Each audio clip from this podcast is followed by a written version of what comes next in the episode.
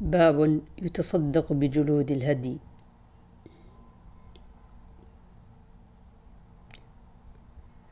عن علي رضي الله عنه أن النبي صلى الله عليه وسلم أخبره أمره أن يقوم على بدنه وأن يقسم بدنه كلها لحومها وجلودها وجلالها ولا يعطي في جزارتها شيئا.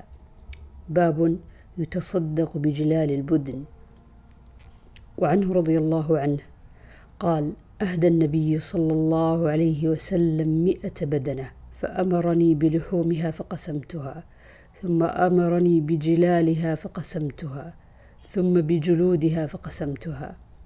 باب وإذ بوأنا لإبراهيم مكان البيت ألا تشرك بي شيئا وطهر بيتي للطائفين والقائمين والركع السجود وأذن في الناس بالحج يأتوك رجالا وعلى كل ضامر يأتين من كل فج عميق ليشهدوا منافع لهم ويذكروا اسم الله في أيام معلومات على ما رزقهم من بهيمة الأنعام فكلوا منها وأطعموا البائس الفقير ثم ليقضوا تفثهم وليوفوا نذورهم وليطوفوا بالبيت العتيق.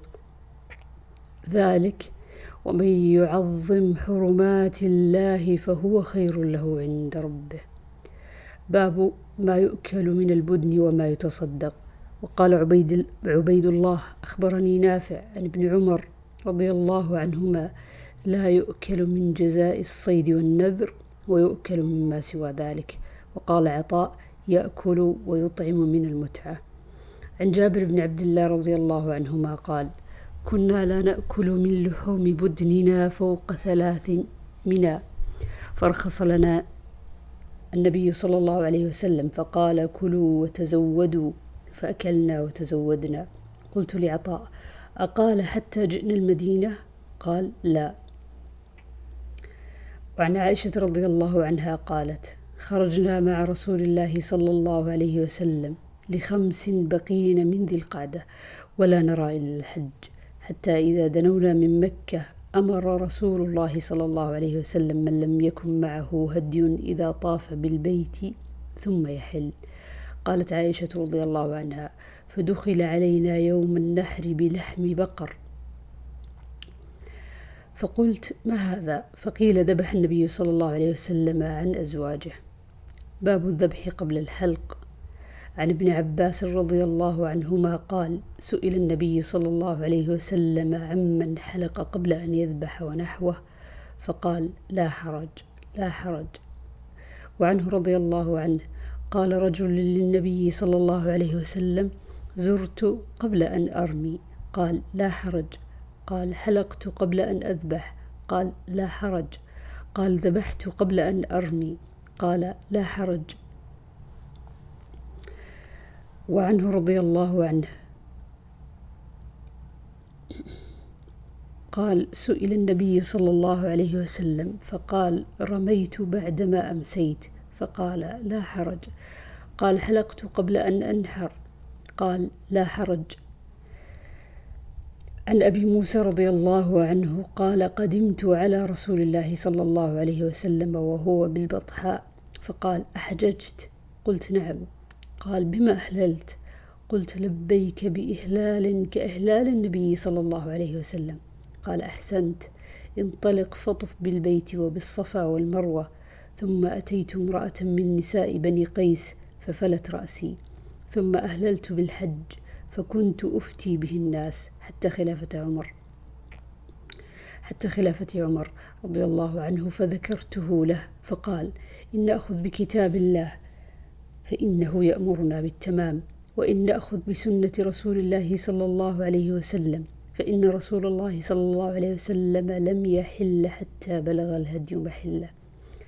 باب من لبد رأسه عند الإحرام وحلق. عن حفصة رضي الله عنها أنها قالت: يا رسول الله، ما شأن الناس حلوا بعمرة ولم تحلل أنت من عمرتك؟ قال: إني لبدت رأسي وقلدت هديي فلا أحل حتى أنهر. باب الحلق والتقصير عند الإحلال. عن نافع قال: كان ابن عمر رضي الله عنهما يقول: حلق رسول الله صلى الله عليه وسلم في حجته. وعنه رضي الله عنه أن رسول الله صلى الله عليه وسلم قال: اللهم ارحم المحلقين.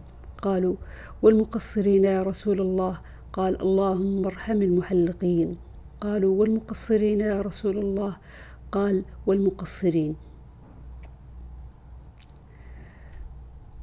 عن أبي هريرة رضي الله عنه قال: قال رسول الله صلى الله عليه وسلم: اللهم اغفر للمحلقين. قالوا: وللمقصرين؟ قال: اللهم اغفر للمحلقين. قالوا: وللمقصرين؟ قالها ثلاثة. قال: وللمقصرين.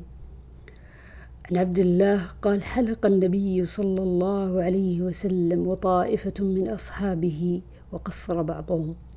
عن معاوية رضي الله عنه قال: قصرت عن رسول الله صلى الله عليه وسلم بمشقص. باب تقصير المتمتع بعد العمرة.